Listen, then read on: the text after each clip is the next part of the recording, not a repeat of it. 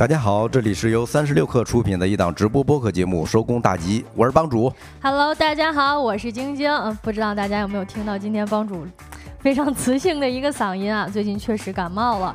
今天呢是十二月十四号，星期四啊，马上就要到周末了。相信有很多人到周末呢都会选择补觉，但是今天呢，我们在热搜上看到这么一条消息，也是最近的一个关于睡眠的相关研究，称周末补觉危害比熬夜还要大啊。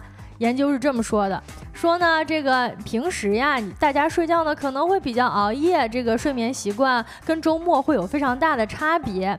但事实上呢，呃，造成了不规律的睡眠，可能会对人体造成更加不良的影响。哎，嗯、实在抱歉啊，我这个今天的声音确实有点状况。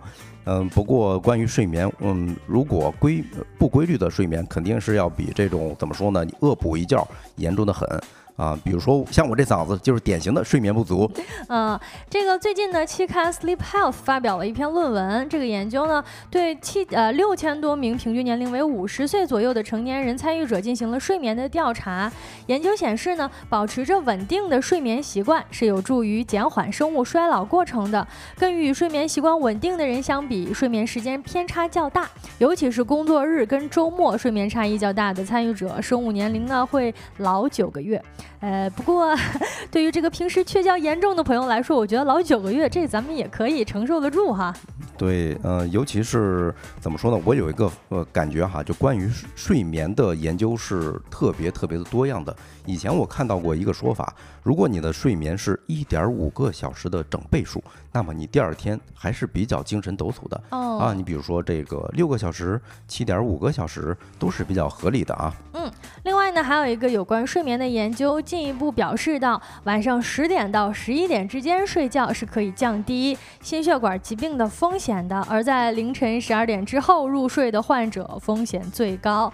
呃，换言之呢，就是如果你睡得比这个十点到十有点早，好像也不是那么健康啊。如果你睡得在十二点之后呢，哪怕起得晚，但是睡够了八个小时，似乎跟健康也还是不沾边儿的。嗯，是，我看 X X U 问啊，三个小时呢？如果你睡三个小时的话，那 你不是不会是张朝阳吧？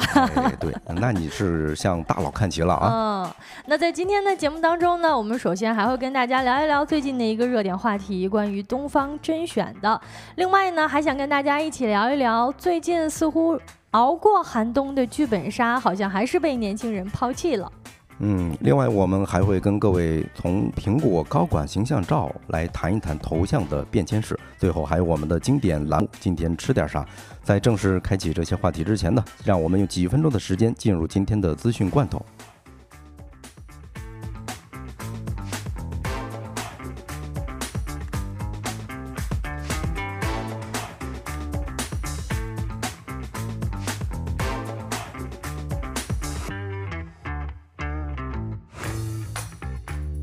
Hello，各位，欢迎回来，一起来品尝一下今天的资讯罐头，新鲜不新鲜？来看第一条消息啊，最近呢，鸿蒙系统即将走向独立，为此呢，多家高校设立了鸿蒙班，部分呢已经替代安卓成为了核心课程。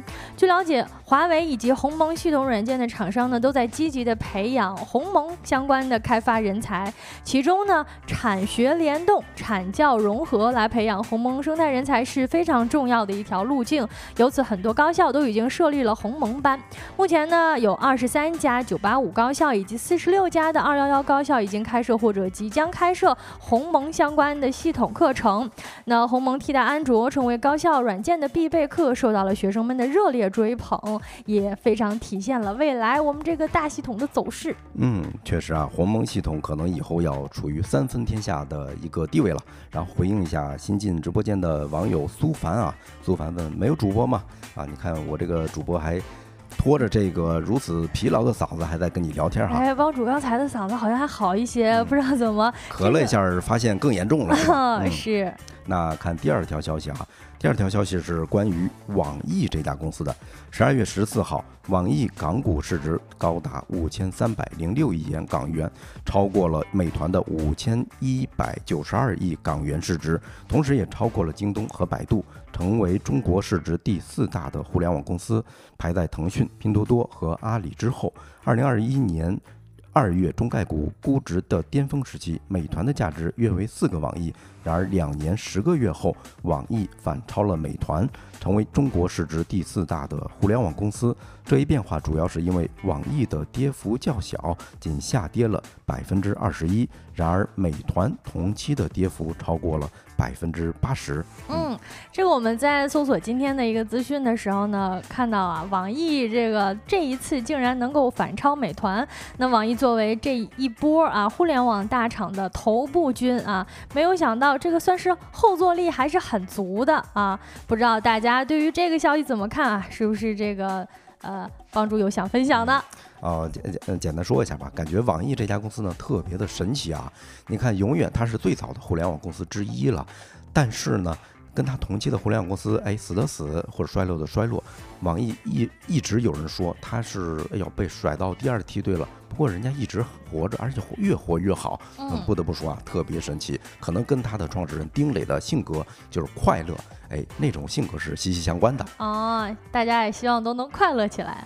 来看一下今天资讯罐头的第三条消息啊，谷歌的母公司宣布已经大幅削减 Gemini 的大模型成本。哎，这不是刚刚发布的吗？当地时间十二月十三号呢，谷歌的母公司 Alphabet 宣布呢，该公司将立即向开发人员提供新版本的大模型，同同时呢降低成本。公司表示，Gemini 的成本已经削减至六月份的一半到四分之一。此外呢，该公司还为开发人员提供定制 Gemini 自有版本的一套工具，以及即将由 Gemini 提供支持的新款产品。啊，一款专注于计算机编程的辅助，而另一款呢专注于公司的安全运营。其图像生成大模型的第二个版本即将面向开发者开放。好的，收到评论区网友林子阿的一个祝福啊，平时多锻炼锻炼身体吧，没没问题，这个马上提上日程啊。嗯，那看今天最后一条消息是关于北京首套房首付比例的。今年的八月三十一号啊，大家都看到一个消息，央行还有金融监管总局发布了一个政策通知，提出首套房贷款最低首付贷款比例统一调整为不低于两成。二套房首付比例统一调整为不低于三成，同时明确了房贷利率下限等方面。今天，北京落实两部门的落地政策终于来了。市住建委、央行北京分行、金融监管总局北京分局、北京公积金中心、市税务局刚刚联合下发通知，调整北京房贷首付比例和普宅标准。按照新政，北京首套住房贷款比例首付。统一下调为百分之三十二套房房贷最低首付比例为购买城六区外住房为百分之四十啊，购买城六区内的住房为百分之五十。哎，此前这个最高的时候到城内应该是到百分之六十五，甚至百分之八十，就是进一步的放松了这个政策。哎，对，而且贷款的年限呢，也有之前的二十五年调整为了三十年。哎，首付比例的调整政策从今天起执行。嗯，以上资讯呢整理自澎湃、界面、IT 之家以及京房子。稍后回来进入我们的说来话不长。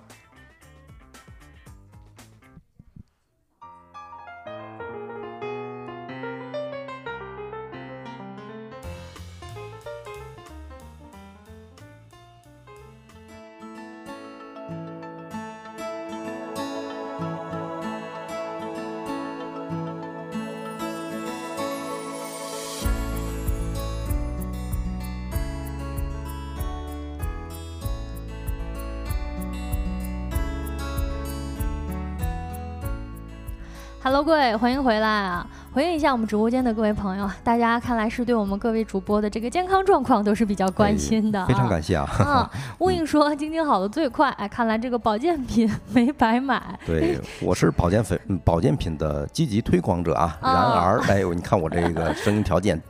是今天帮白天的时候帮主声音还可以，不知道晚上上播的时候感觉好像更严重了一些。我感觉最近我们一周的节目都在跟各位听友们说，一定要这个注意这个保护自己，因为确实北京的流感还挺严重的，然后尤其是嗓子这一波是来自嗓子，然后攻击到了嗓子。对，定向攻击嗓子哈。那咱第一个问题来聊一聊东方甄选这个话题。其实昨天呢，我们在资讯里头简单提了一嘴哈，就是关于东方甄选小编跟董宇辉内讧的事件，然后今天是持续发酵了。我们简单回顾一下，起因呢是因为东方甄选一条短视频下面的这个评论啊，小编跳出来抢功了，哎，抢功是带着双引号的啊。他说每一次小作文的制作呢，都是主播在台前，背后是文案创作团队、拍摄团队、剪辑团队小伙伴们一起协作，还有了一篇一篇的转场小作文。哎，主播有时候也写，哎，比如说宇辉写内蒙，顿顿写河北，但主播平时太辛苦了，所以大多数都是文案团队写的。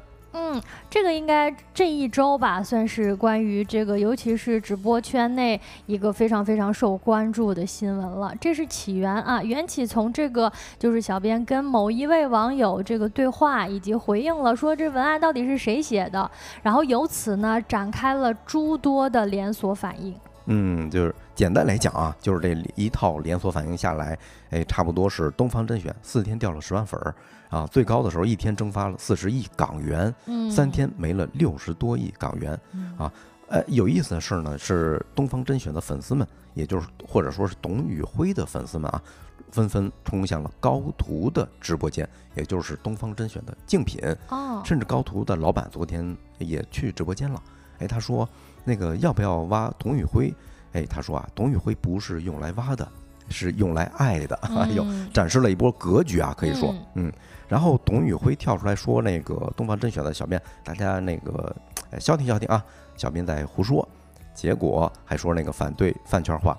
然后东方甄选的 CEO 呢，跟粉丝解释说：“哎，董宇辉啊，年收入不止几千万，我们没有亏待董宇辉，希望大家理智看待这件事儿。”嗯，确实这个事情最近一直挂在热搜上哈。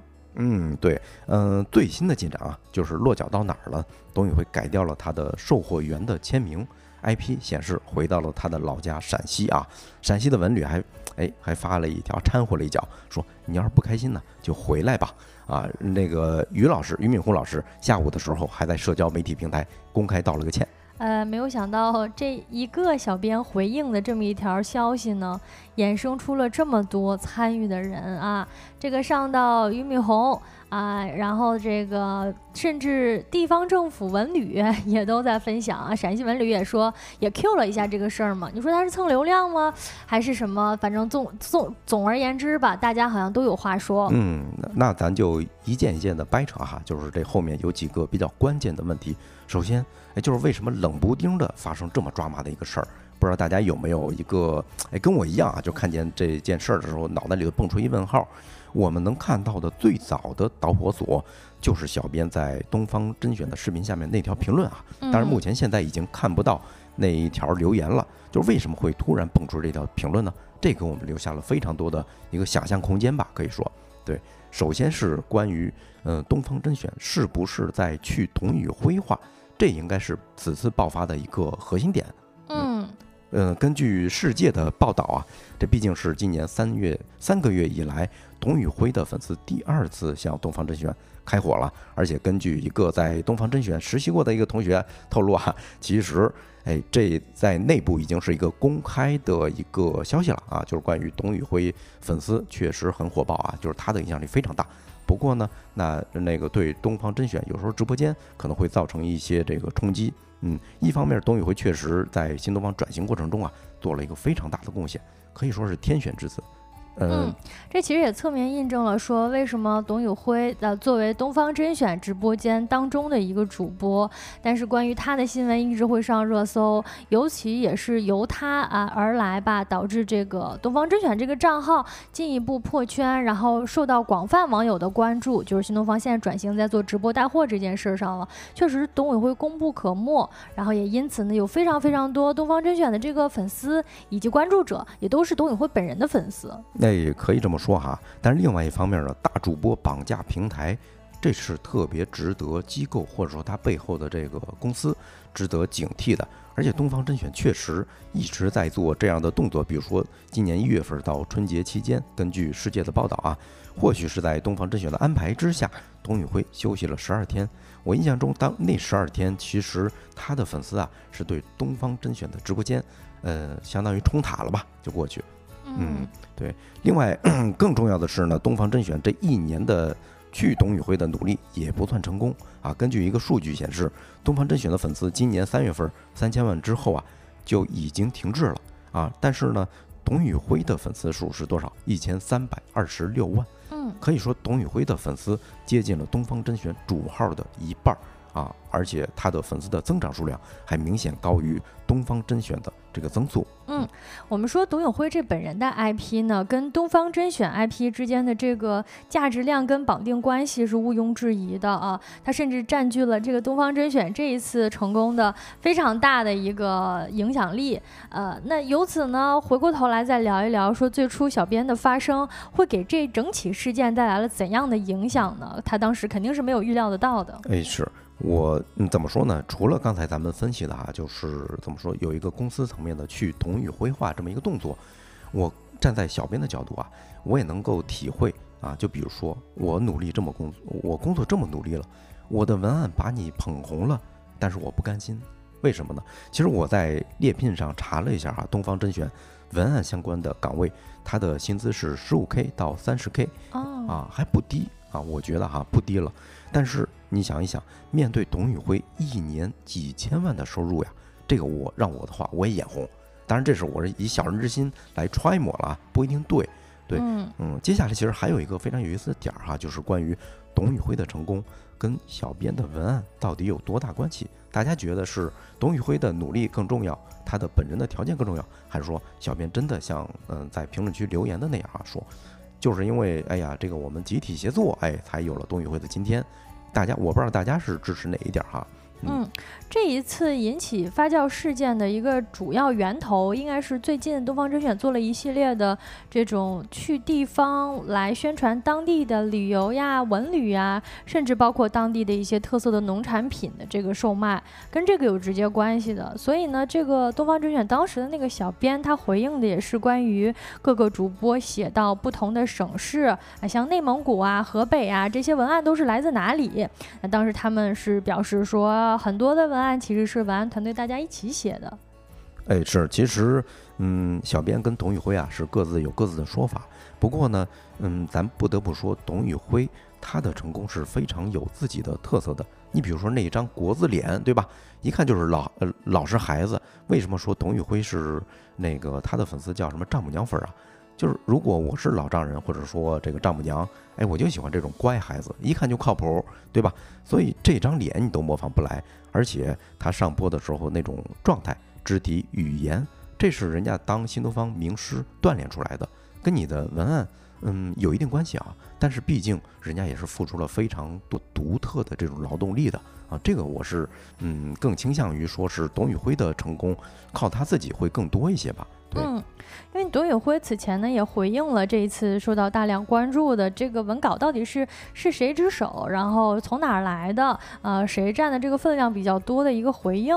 他当时在那个回应当中呢是表示，就是这些小作文呐，或者说一直以来大家对董宇辉本人的关注，也是因为他的才华跟小作文嘛。呃，那当时出圈被关注的时候呢，是这个。他卖产品的时候说了一些金句，那这个金句呢，当时是即兴的文字啊，他自己觉得呢，这个可能是观众抬爱了，然后后来呢，这个也算是东方甄选整个直播间的一个定调吧，就是各个这个老师都开始走这种文学派啊，或者是各自有各自的画风，但是都是以这种金句张口就来，这也跟他们多年教师基础的这个知识积淀有很大的关系。嗯，是的啊，其实事情走到现在呢，我们都在。等一个答案，就是说看这件事儿该怎么解决哈。嗯，跟大家分享一个，昨天有一个创业者叫呃这个徐志明，哎，徐老师，他是原快书包创始人，现在是真心爸妈主理人。他在朋友圈点评这件事儿啊，他就说，嗯，东方甄选的 CEO。这个小孙应该立刻开除小编啊，而俞敏洪也应该立刻开除 CEO 的东方小孙，哈哈，就是说这个无论说现在的 CEO 也好，还是说小编也好，都应该在要被开除。为什么呢？这就特别像领导刚在台上讲完话，秘书就跳出来说：“哎，这稿子呀是我写的，确实没没什么眼力劲儿哈。”呃，但我觉得好像跟这个职位构成还是不太一样的啊。如果说这个秘书给领导写讲话稿呢，是一回事儿，但是本身这个董宇辉前面我们提到的这个团队呢，他。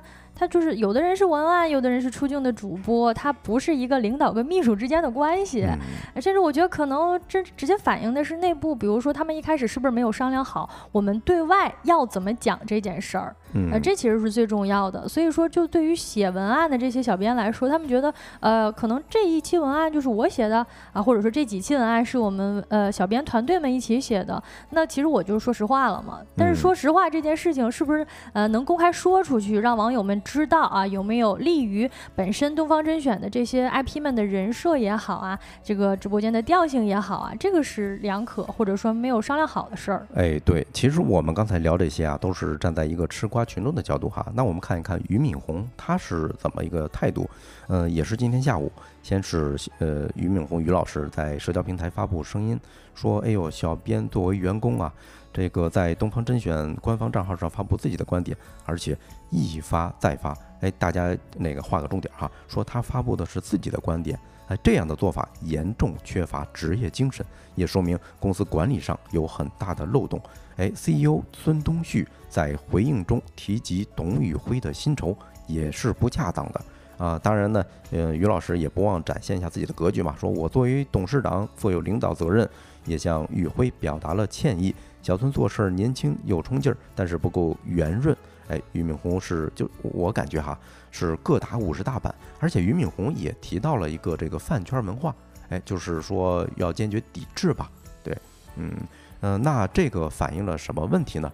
我觉得，哎，首先就是俞敏洪他自己在回应中提到的一点儿，公司管理上。确实有非常大的漏洞了，对吧？嗯，这其实我们刚才也聊到了嘛，就是说这个作为官方的账号，你能回应什么样的话，或者说你回应这个话，对于我们这账号本身，对于内容本身有什么样的效果，这个都是很重要和很关键，需要管理跟规定规范起来的事情。嗯，就像我们直播间各位朋友也都在讨论啊，王丽说这样的职场文化很普遍，尤其是小公司。嗯，你指的这样的职场文化是？应该是所谓的抢功。哎，我我我理解是这个这个点儿哈。嗯，不知道是不是这个意思哈？啊，豆浆油条说意思是官号私用吗？嗯，感觉听起来好像确实暴露出了这种问题。哎，对，但至少我们能看到的是什么呢？嗯，确实，你东方甄选的 CEO 也好，还是说俞敏洪老师本身也好啊，你有点管不住自家小编，对吧？你对外发生这么重要的一个权限，给了不该给的人。啊，那这次至少你们是怎么说呢？在公司管理上有些漏洞，我认为啊，嗯，于老师自己说的还挺精确的啊。有一个细节跟大家分享一下，也是在媒体报道中发现的哈，就是网友维护董宇辉说，俞敏洪老师都说文案是董宇辉写的，你个小编还敢狡辩是吧？结果小编怎么怎么说呢？他回怼说，于老师天天在外边飘，确实不知道业务的细节。就直接怼上他的创始人了。这可我觉得他说有可能是事实啊。这个大家也都上班，大家也都知道，就是平时很多工作细节跟业务上的细节，老板大大老板肯定是不知道。对，还反映了一个什么问题呢？我个人觉得是东方甄选确实出现了一些饭圈的现象，包括刚才我们跟大家分享的，就是这个呃，根据这个在对方这儿实习过的一个同学他说呀。那个哎，根据世界的报道，就是从年初到年终，哎，首先呢，就是有一些这个非理性的饭圈文化，就是典型的冲塔嘛。包括董宇辉不在的那一段时间，对吧？呃，另外站在这个呃东方甄选的角度，你这肯定是不利的嘛，因为任何一个平台机构都害怕被明星大主播绑架。嗯，其实说到他们对于这种饭圈文化的抵制，或者说觉得这是一种非理性的行为，本质上其实是。呃，东方甄选或者说新东方作为一个本来是教培机构，然后像现在像 MCN 啊，可以这样说，像 MCN 转型的这么一个过程当中啊，发现其实有很多东西是以前没有预料到的，尤其是像董宇辉有这么就是这么铁的粉丝，然后这些粉丝群为了董宇辉，可能有有些失控的去做了一些并非董宇辉本意的事情。这个呢，在原来教培行业是不知道，就是他不需要应对这样的问题，而这些问题呢，是公司转型之后。后面临的必须要处理的新的问题。对，不过话说回来啊，这个呃，在公关上使用了一个叫“饭圈化”这么一词儿，史熟啊不太明智，属于火上浇油了。为什么这么说呢？但明显这饭圈是公司层面讨论出来的一个结果，这个定位哈，包括俞敏洪老师他不是自己也用了这个词儿吗？你看声明发布之后，就很多粉丝在质疑，你需要我们的时候说我们是粉丝，不需要的时候说我们是饭圈，对吧？呃，自媒体万能大叔就点评这个说，平台与粉丝对立，这本身就是一招臭棋。对，嗯，其实现在东东方甄选，我个人觉得它最优的策略是应该干嘛？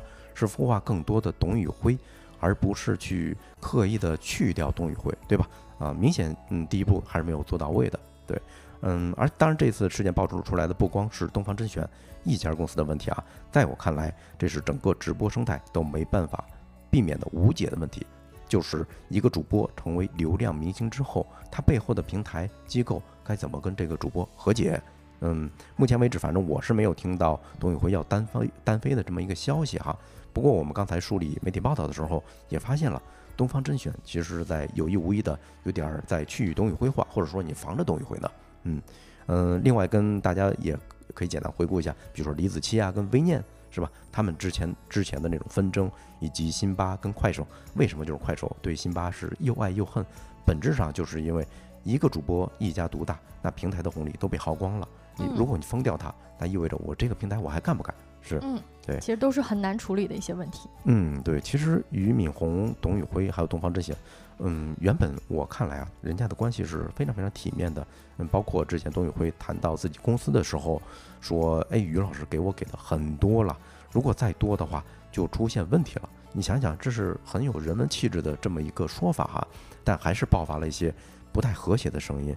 嗯，不过我对俞敏洪老师还有新东方是充满了敬意的。你你想想，原本一家要散伙的公司，竟然华丽转身做成了一摊全新的业务。嗯，反正我希望吧，这件事儿能够更好的、更体面的解决。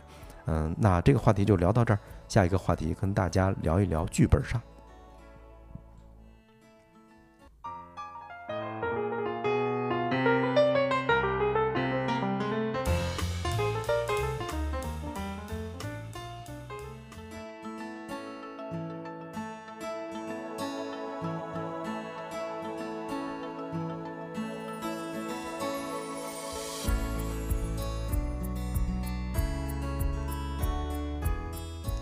Hello，各位，欢迎回来。说来话不长，第二个话题呢，跟大家一起来聊一下剧本杀啊。欢迎新进直播间的朋友，呃，没关系啊，迟到了没关系啊。这个我们节目呢，就是在每一个啊这个时间点进入，都能有新的话题聊，也落不下啊。那这儿聊这个剧本杀呢，其实啊，过去十几年来啊，我们这个直播间确实是很多年轻人都在听哈，大家应该都玩过不少的个桌游啊，什么曾经的这个三国杀呀，哈狼人杀呀，那。最近一次呢，其实就是桌游市场第三次腾飞，也就是剧本杀了。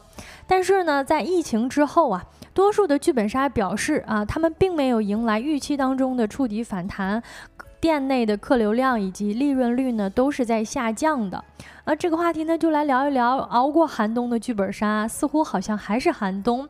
首先问各位一个问题，不知道大家对于剧本杀有哪些印象呢？嗯，我得说个实话啊，我一次剧本杀都没玩过啊，因为我一直觉得这玩意儿好贵啊，是吧？就是玩一次两三百起步至少啊，当然时间倒还是挺久的，比如说五六个小时，你嗯看似是玩回玩回本了，但是有一些可以嗯比较低成本的，像狼人杀。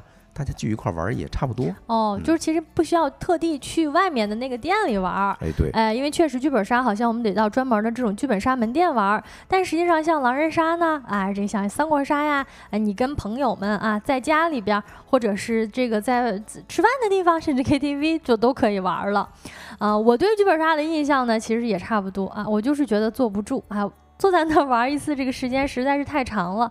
那上一次玩呢，时间也挺久的了。那这儿呢，跟各位分享一下这个剧本杀的起源啊，是来自于欧美家庭聚会当中一个非常流行的派对游戏，叫做《谋杀之谜》。这个游戏呢，就是玩家通过扮演剧本当中的角色，然后根据搜索案发现场的一些证据，跟其他人交流讨论、推理破案、找出真凶。哎，大家上一次玩剧本杀，或者说大家印象当中玩。过的剧本杀是什么样的类型呢？那国内最初的剧本杀呢，确实是也是一样啊，由此以这个推理跟破案为主啊。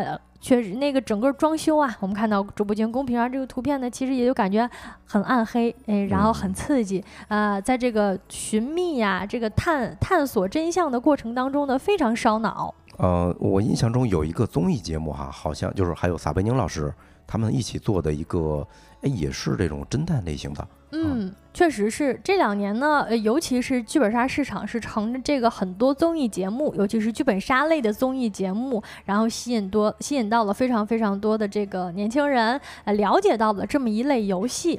呃，那最初呢，剧本杀是这种烧脑刺激向的、探秘向的啊，但是后来呢，这个随着 大家觉得这个烧脑太累了，可能更开始追求一些沉浸式的情感体验了啊，包括剧情呢非常吸引人，更多的开始是这种角色扮演，甚。就是那种非常感动啊啊，然后这种亲人啊，各种各样的感情会在剧本里面写出来，有点像这种网文小说。嗯嗯，你看评论区的朋友微微微说啊，何老师和撒贝宁也做过一档，那咱俩说的应该是同一个综艺节目。我印象中里头还有大张伟之类的。哎，明星大侦探，哎，好像是叫这名，是这么一个节目啊。那在近几年呢，啊，这个剧本杀也就脱离开了一开始我们说到的这种推理呀、破案啊等等的内容，开始进行了很多的情感本。那情感本呢，主要是这个玩家以情感上的沉浸体验来体验这样的游戏。二零二零年呢，主流就是情感本。那在当时的这个剧本杀交易展会上，大家抢的这种爆款剧本都是沉浸呀、演绎呀类的剧本，甚至当时也一度推。出出了很多那种剧本杀的门店是可以这种乔装打扮上的，呃，然后呢，通过这种更加有代入感的角色扮演来一起把一个剧本演绎下来，甚至有点像小舞台，大家一起来这个演戏演话剧一样的感觉，有一个非常丰富的情感线。不知道我们听友们有没有玩过？我看到已经有朋友说自己玩过了哈。那对于大城市里面这个交友圈比较固定的朋友们呢，有很多人都有这种扩大异性社交的需求，而这样的剧本杀呢，恰好可以满足这一点。呃，其实它那个。探秘呀，或者说这种推理的这个呃浓度就稍微低一些了，因为太难的话，大家呃出去玩也不想那么累嘛啊，于是，在不同类型的剧本中间呢，就增加了一类的叫情感本啊，这类剧本当中呢，尤其是要让玩家们在故事当中组 CP，这样的过程呢，也能够让大家在虚拟的世界里找到一些情感的认同。嗯，呃，这个其实我还是有点理解的哈，就是因为我以以前在朝阳门的一个大商场，我看他们一楼就是搞了一个古装的这种，哎，你说叫剧本杀也好，还怎么着，你进去还得穿上一套那种仙剑的衣服，你才能去玩。其实。乍一想想还觉得挺羞耻的，呃，确实是年轻人可能对于呃剧本杀的接受度是更高一些的，因为它本身是更加娱乐类的嘛。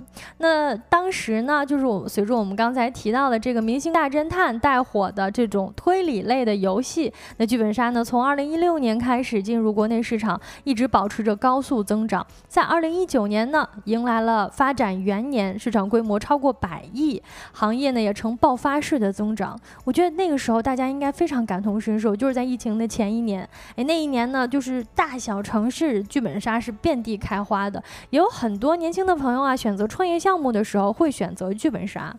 呃，那在二零二零年呢，哪怕受着疫情的影响，也依旧保持着一定的增长速度。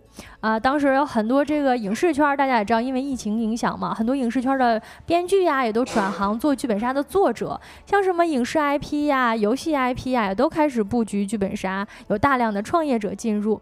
然而呢，大水漫灌之下啊，就算鱼再大啊，如果不是头部玩家呢，最终的这个收获也是甚微的。呃，竞争。激烈程度呢也非常非常的高啊！如果说二零二一年是剧本杀的兴起之年呢，那么最近就是剧本杀的没落之年了。不知道各位朋友还记不记得上一次玩剧本杀是什么时候？哎呀，这个我没玩过剧本杀，但是你刚才在回顾这一段历史的时候，突然想起了我一个创业者朋友。啊，他当时跟我关系特别好哈，一一段一度邀请我去给他写这个剧本儿，啊，当然我一次没写，啊，一开始还是经常拿着剧本去各地去去评审，还怎么着的，突然有一天连朋友圈都不发了，也大概是在一九年的时候，嗯，好像有不少这样的，因为如果玩剧本杀的朋友应该会加一些这种 DM 呀或者主持人啊或者店长的呃微信啊，然后你去玩的时候呢，其实门店的这个。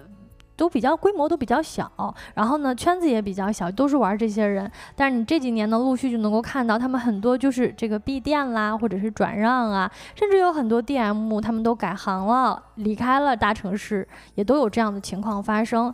那从这些小小的细节就能够窥探到，剧本杀行业现在发展确实是有了一个大幅的变化。呃，号称国内首个沉浸式内容行业服务综合服务平台的聚友网，根据大众点评上面的门店收入以及在营状态的门店数据统计，就发现到啊，这个截至二零二三年的六月，成都在营的剧本杀门店呢是五百六十八家，相较于二零二一年的时候是九百一十二家，二零二二年呢是七百九十九家，那就是以每年啊这个递减两百多家的速度啊，逐渐的在越来越少。嗯，对，其实我们能看出来啊，就是从数据上，嗯，这整个行业肯定是面临的一些呃困境，但与此同时，我可能相信很多朋友跟我有一个同样的问题哈，就是按理说最艰难的时候过去了，哎，为什么嗯，就是寒冬还没过去？对于剧本杀来说，嗯，确实是这样。如比说。自己的朋友呢是几个人一起投资开了一家，但是在去年倒闭了。嗯，微微微说好像确实很久都没有去过了，也没有看到身边的朋友去了。我相信这也是剧本杀玩家们一个非常深刻的体会，因为大家都是跟朋友一起约着玩的嘛。那当你意识到自己好像很久都没有去过了，然后身边的很多朋友也没有吆喝你去了，那确实好像这个呃玩的人，因为本身这就是一个社交游戏嘛。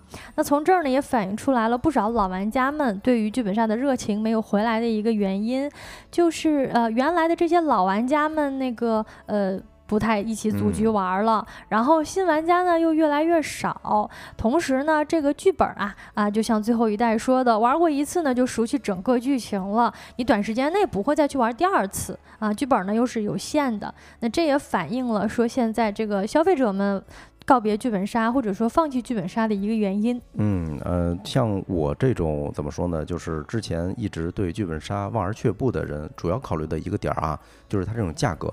其实因为我毕竟没有体会过，所以我尤其到现在这个阶段，大家肯定是消费更理性，对吧？如果我花两百块钱，哎，我去玩一次剧本杀，还是说吃一顿好的，还是说我去看四五场电影？哎，这个其实每个人心里头都还是有答案的。嗯嗯，一下就点出了非常重要的一点，就是呃，现在剧本杀的价格呢是越来越贵了，而且时间也越来越长。这个我们能够理理理解到，就是一个剧本它可能编得越来越精良了，然后这个 IP 呢也卖得越来越贵了。你咱们得买的时间越来越长，可能玩四五个小时。哎，玩四五个小时呢，相应的这个单人的价格呢，可能就在一百五十八到二百五十八不等。很多新本呢都在两百元以。上，大众点评也显示到均价其实就接近两百块钱。然然而呢，在二零一九年的时候，其实玩一次可能只要几十块钱，甚至就像我们刚才提到的一张门票的价格。那在这样的对比之下呢，价格这么贵啊，然后呢，这个呃时间又这么长，也成为了大家不再选择它的一个原因。因为作为一个娱乐活动，它性价比不高嘛。嗯，是，而且有时候我感觉剧本杀在陷入了一种怎么说呢，红海中没有办法的一种卷。因为我之前在某点评软件上看到过哈，他们会有一种叫比如说女仆哎限定版啊，就是说有很多这种服务员穿着这种女仆装。我我有时候我在想，你这是做什么生意的，是吧？你是玩剧本杀吗？嗯嗯，确实啊，除了我们刚才提到的像剧本。出现的一些问题呢？另外呢，这个越来越多的门店都开始卷了。我可能就是卷价格，或者是卷体验，哎，卷这个同质化。就为了摆脱同质化呢，要卷一些创新啊、新意呀。那如果说买服装啊，可能说这个大家如果是穿这种角色扮演的剧本杀的话，他对于服装的要求就比较高，可能想要穿一些这种品质比较好的，尤其是好看啊。之前呢，有一段时间非常流行的那种剧本杀，其实就是大家一起拍一个照片，有氛围感，那是非常非常。重要的，那当本来的这个参与的。消费者就变少，在这样的基础之上呢，新玩家又难以拓展，然后啊，为了维持老玩家呢，可能又要花更多的钱来做投入。那这样的情况下呢，这个剧本杀生意好像就没有那么好赚了啊！这是一直在投入的一个生意。那除此之外呢，它的竞争对手也越来越多了，像什么旅游呀、音乐节呀，尤其是疫情过去之后啊，好像年轻人们确实越来越爱拥抱大自然了，来出去徒步啊、露营啊。相比于室内的桌游。游，大家好像更加愿意走到外面去。嗯，确实啊，嗯，这么看，其实它，嗯，跟剧本杀竞争的是所有能够吸引年轻人的一些活动，不光是说什么音乐会也好，还是说什么这种电影也好，什么话剧也好，甚至包括一些什么 live house 啊，甚至去喝个酒。我估计也都是年轻人更倾向的一种选择。是，Ruby 也提到了 City Walk，也是今年非常火的，还不花钱是吧？对，啊，也就是说跟剧本杀竞争的并不是其他的桌游类游戏，甚至不是掼蛋啊，而是这种完全户外的一些新的娱乐品类。它毕竟是一个娱乐内容嘛。那剧本杀行业呢，也在艰难的维持着一些新的拓展跟思路啊。今天呢，我们在节目当中有跟各位一起分享一下，我们观察到啊，像剧本杀呢，也开。开始有了一些跟文旅相关的一些合作，不知道大家出去旅行的时候有没有观察过一些小小的像古城啊门口，可能它会有一些这种私密的线索啊，就是说你可以穿上这个装扮，然后来一次呃剧本杀文旅啊。其实这个是有一个非常经典的案例啊，在开封有一个大宋武侠文化的旅游，就是特色旅游项目，据说啊就是花不到一百块钱，你进去之后你随便逛吧，你能逛半天。就真的是真刀真枪的在给你表演，比如说什么，哎呀，这个喷火的呀，甚至有些酒店的老板娘在在在呃这个调戏你呀等等的，就特别特别的就是实景化。哎，还有很多的 NPC 在里面，是吧？是的。这么一听，感觉更像那种就是呃综艺节目了啊。如果有的话，我还觉得真的还挺想去参与一下，感受感受的，因为那个沉浸式跟代入感会更强哈。另外呢，除了这个剧本杀加文旅这么一种类型呢。还有一种新的类型，这个是闻所未闻的，就是英文剧本杀。好像在某社交平台上呢，组英文线上剧本杀的局还挺多的啊。有玩家呢就猜测，这类剧本杀的灵感也许真的是来自于教培行业哈，尤其是英文教育行业。呃，但是就游戏体验来说呢，大家还是玩这种海外的剧本为主，可能就是想要通过这种，这叫什么兴趣学英语嘛。对，嗯，也是另辟蹊径了啊！当然，我突然冒出一个想法，哎，你看咱们评论区的蒲公英子说啊，啊，我跟我老婆就是从网游三国杀认识的，也许剧本杀也可以开拓一个什么婚恋市场，哎，介绍大家就是变相的，一边设置一个比如说英雄救美的场景，哎，让一对这个青年男女可以相个亲什么的也不赖。哦，我之前也有不少朋友都是跟这个自己现在的另一半呢，是玩什么狼人杀认识的啊，或者是玩剧本杀认识的。因为剧本杀确实是一个能够，呃，首先是接触呃新朋友，其次呢是能够在这个一段时间内大家有很深入的交流，甚至你通过玩剧本杀也能够了解彼此的这个三观呀，或者是一些看待问题的一个角度，也是一个很好的交友的机会。那除了我们刚才提到的这个英文剧本杀呢，我看到。这个神秘客说实景化的那种，就是这个剧本杀文旅项目，可能要四百。块钱以上是不是？如果是这个价格的话，那确实是相当于是剧本杀正在开拓一个高端的市场，不知道高端市场有没有在接纳它呢？嗯，那这个话题呢，我们一起复盘了最近几年熬过寒冬的剧本杀以及剧本杀在国内的起源、鼎盛时刻。嗯，希望大家如果在有空的时候，可以去观察一下自己周遭的剧本杀爱好者们，他们现在是如何看待剧本杀的呢？也可以在我们评论区跟我们一起分享留言，或者是在我们听友群跟大家一起聊一聊。那那这个话题呢，我们就聊到这里。下一个话题呢，我们从最近流行的苹果高管形象照谈起，谈一谈中国网民的头像变迁史。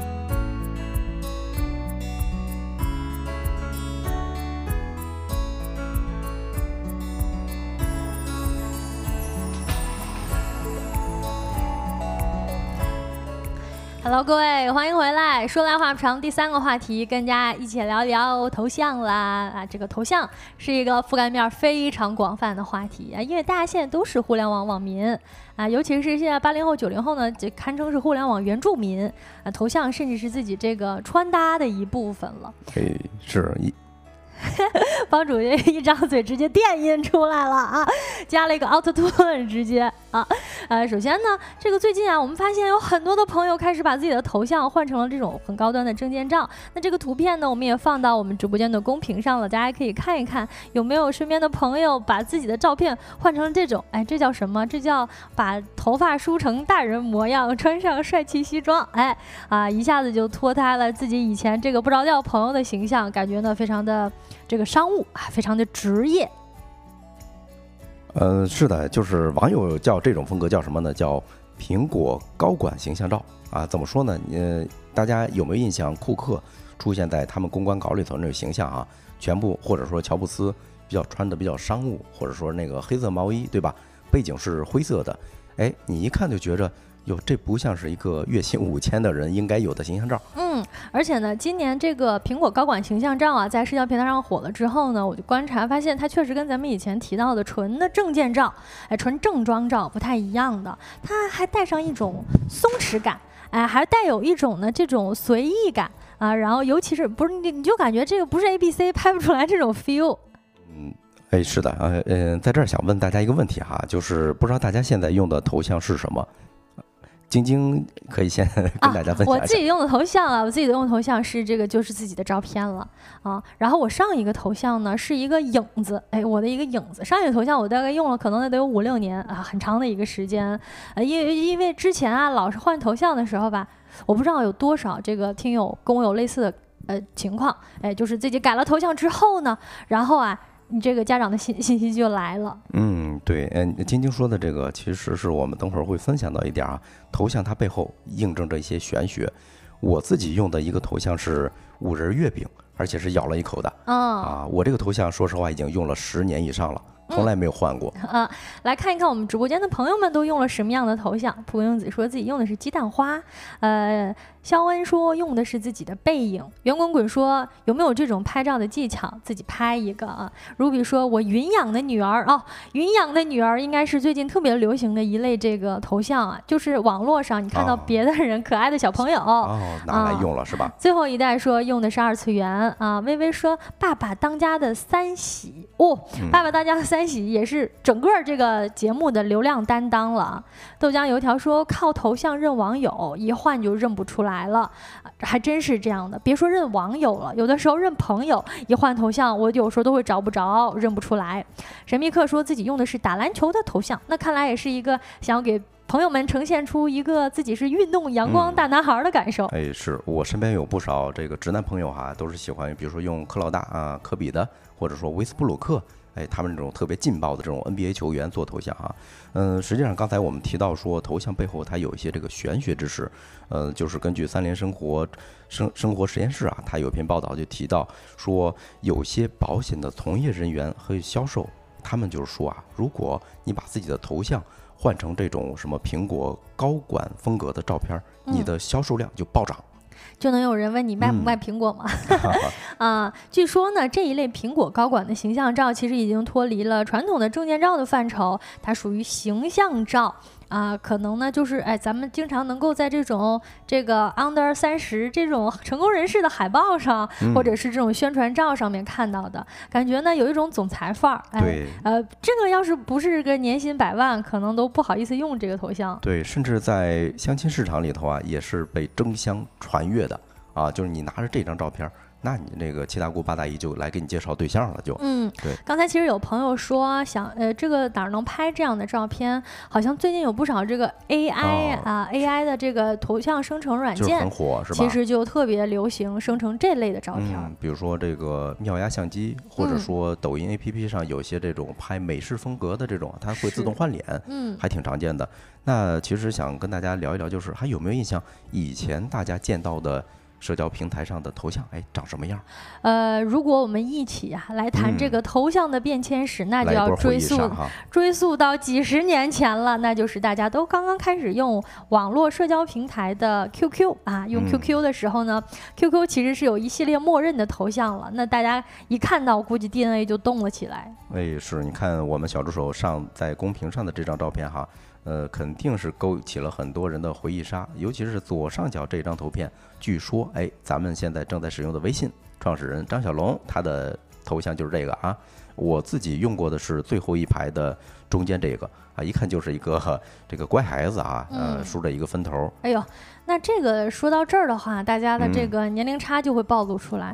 我压根儿没有用过这个 地方的头像啊。我刚我当时用 QQ 的时候呢，这个头像已经改朝换代了啊，已经是已经是二点零或者三点零的默认版本了。对这个一说啊，刚才晶晶说，哎呦，这是几十年前的，我下意识想反驳，但是想不对。也有二十年以上的时间了，说几十年确实是，呃，没有问题的哈。啊，另外还有一些更有年代感的、年代感的一些这个呃头像，比如说我提几个，大家想一想，是不是很有年代感？呃，有有有人用牡丹花儿啊，或者说用什么四叶草哦。哎呦，那你这说的就直接推进到。呃，微信时代了，对吧？嗯。微信时代的这个，谁家里没有几个牡丹花、什么四叶草、蓝天白云的？这个其实就呃，好感觉不是年代了，感觉就是年龄上来了。是是是，而且昵称也很有特色啊，比如说叫什么“花开富贵”，什么“知足常乐”，哎，“空谷幽兰”是吧？啊，什么“随风而过”啊，这是我妈。谁没有几个这样的朋友呢？对，这类这类头像你一看，哎，你就忍忍不住想叫叫一声长辈是吗？不是阿姨就是叔叔。对。任流。说还有点怀念以前的头像是，呃，我现在尤其是这几年啊，我还看到很多现在的网民其实也在换这种特别复古的头像嘛，把以前的这种头像重新拿起来用。那回来说这个家里一些有年代感的头像，像什么蓝天白云呀，什么这个绿水青山啊，呃，这个不知道大家有没有发现啊？就是母亲啊、阿姨们呀，通常很喜欢用这种水系的、云系的。哎，这个爸爸们呢，还真是父爱如山，喜欢用一些这种有山。的有树的，对，嗯，你看咱评论区的豆浆油条说啊，说什么正风，应该是一九八八里头的那个哥哥，就是中了彩票那个哥哥，我印象中应该是有这么一号，捧着莲花的那个哥哥，对，很佛系啊。另外还有像一些比较元气少女的照片，在我那个年代还是还是比较火的。你比如说，呃，有一个咬着吸管的一个女生。嗯啊，就是我那个年代，不知道为什么很多身边的直男朋友特别喜欢用这个头像做做自己的头像哈。呃，我记得小的时候呢，其实这个大家用 QQ 啊，呃，除了我们前面提到的这些默认的头像之外呢，是有一批这种呃。原生态的呃小网红们的，早期的这个古早网红们啊，呃那些青春美少女们发的这个拍的照片，然后发到网络上啊，那会儿很多手机都还不能拍照呢，哎，其实网上流传的那个照片啊，就那么几张，但是呢，大家看着太新鲜了啊，又觉得很可爱很漂亮，所以用的人人也很多。嗯，是，还有一类是偏非主流的了啊，你比如说什么杀马特呀、藏爱家族，然后很多时候我都打不出来他们的昵称。啊，另外还有一些是那个像什么有黑暗、忧郁这种疼痛文学风格的哈。一看就是这个郭敬明的粉丝，或者你看完韩寒啊，还有七几年这些作品之后，嗯，选的这种照片。哎，有一段时间流行那种花火风啊，他们是那叫什么左耳啊啊，然后沙漏啊，啊，有一点这种疼痛文学的感觉。这种女主角的那种头像也是在网络上很受欢迎。嗯，对，嗯，其实咱们聊了这么多种不同风格的一些头像哈，那它。到底象征着什么呀？就是为什么我们这么热衷于在社交媒体上更换自己不同的头像呢？嗯，社交媒体上头像本身，我觉得呢，是因为大家现在其实用这个网络非常非常多了，无论是工作还是生活，就甚至你就是真的很多很多时间都在网络上的时候，其实这个你的头像就成为了你的第二张脸。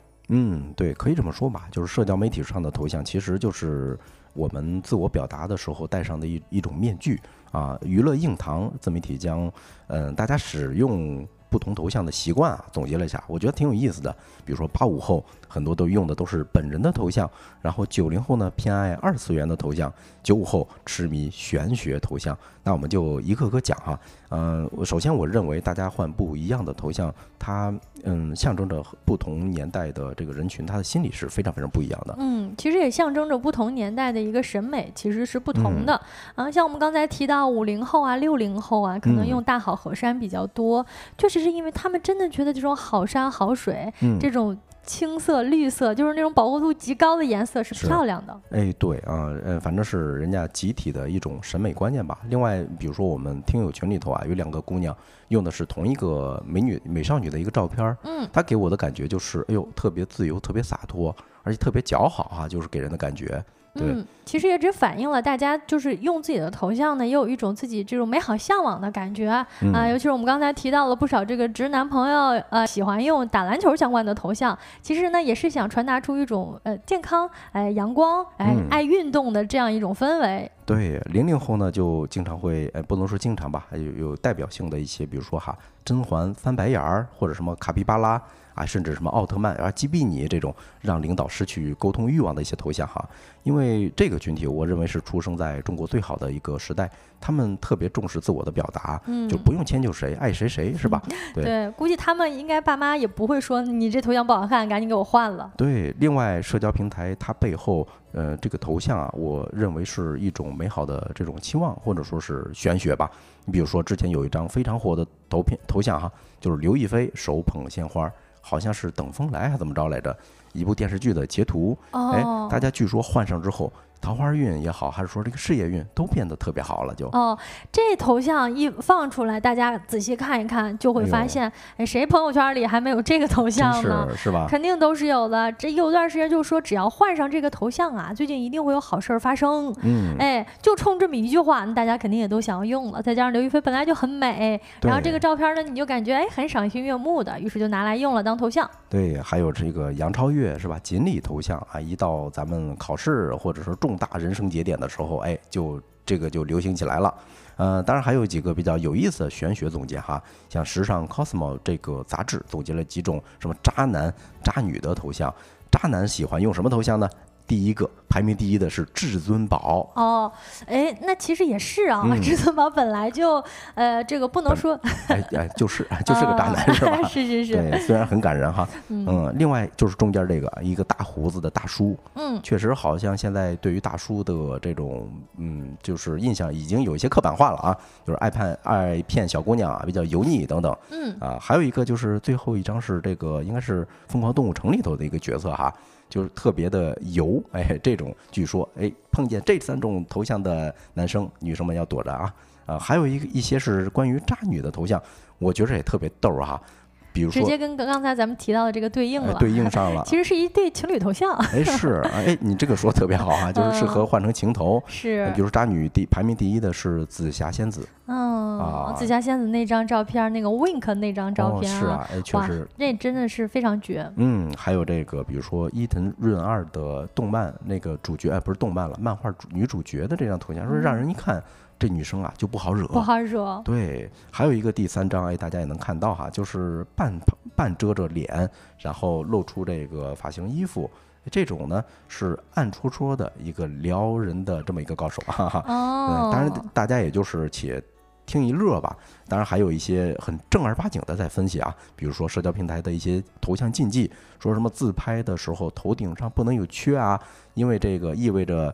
呃，乾乾卦代表着头跟天，对吧？如果你这个头像有缺的话，可能会有损嗯家人，尤尤其是父亲还有老公。哎，还有一些什么自拍的头像啊，不能戴帽子啊，还有墨镜，哎，甚至不要用背影、影子等等。我估计咱们平这个听众很多都踩雷了啊！如果真的按照这个的话，呃，我们现在按照现在刚才帮主给我们讲的这个头像禁忌的标准，那咱们很多人可能都得换头像啦。哎，哎，后边还提到了什么慎用小朋友的照片做头像，哎，更要慎用什么诸佛呀、菩萨呀、神仙的照片当头像。那这么说，我们跟着能用的非常非常少，估计只能去拍一个那苹果高管照片了。哎，是啊，其实社交平台头像这事儿啊，与其说是玄学，不如说是当下心理状态的一种外在表现啊。嗯，比如说咱刚才提到的所谓的苹果高管照，呃，完全不符合我虽然我的定位哈，但是呢，那是我对职场的一种美好的愿望，我也想。当一个年薪百万的职场精英，对吧？至少让自己换个心情也不赖。那这个话题咱们就聊到这儿，下一个环节进入今天吃点啥。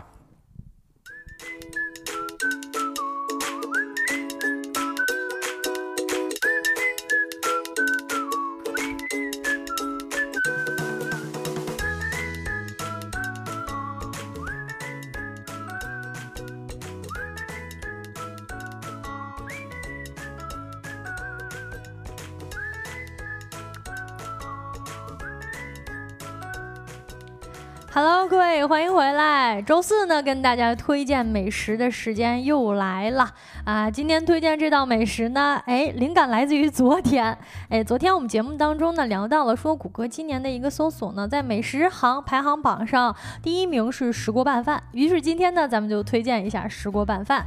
嗯，对，石锅拌饭，你这么一说，我感觉这是鲜族的一种美食哈。哎，是的，是的，对吧？尤其是去吃那个韩国烤肉的时候，嗯，它的主食不是冷面，就是这个石锅拌饭。嗯，有朋友问啊，这个主播是不是加班了？呃，主播呢是在跟大家一起分享今日的资讯啊，尤其是呃，想要在大家收工路上呢陪伴大家，所以这怎么能叫加班呢？这叫奉献。这个是幸福的时刻啊，不算加班，是我们自愿的。对对对，啊，回来说这个石锅拌饭呢，其实呢，确实啊，它又。称石碗拌饭是朝鲜半岛以及中国东北地区啊，像黑吉辽特有的一个米饭料理，也是朝鲜半岛的三大名菜之一。那这个拌饭呢，其其实就有讲究了啊，上面这个五颜六色的啊，这个。蕴含着呢五行五脏五色的原理。那在石锅当中呢，放到米饭啊，跟一些青菜，然后再烤上。这个石锅拌饭的精髓呀，就是锅底的那一层锅巴，哎，喷香诱人的。我印象最深的是我这个上大学读书的时候，我们食堂的那个石锅拌饭，那是相当受欢迎啊。嗯，你说石锅石锅拌饭这个配菜啊，我就突然想起来，前一段时间一个国家元首去访问韩国的时候，韩国给招待的就是哎这些五颜六色的这个配菜啊，好像是有一些荤的吧。当时大家还嘲笑啊，说韩国怎么这么这么寒碜哈，提供的这些。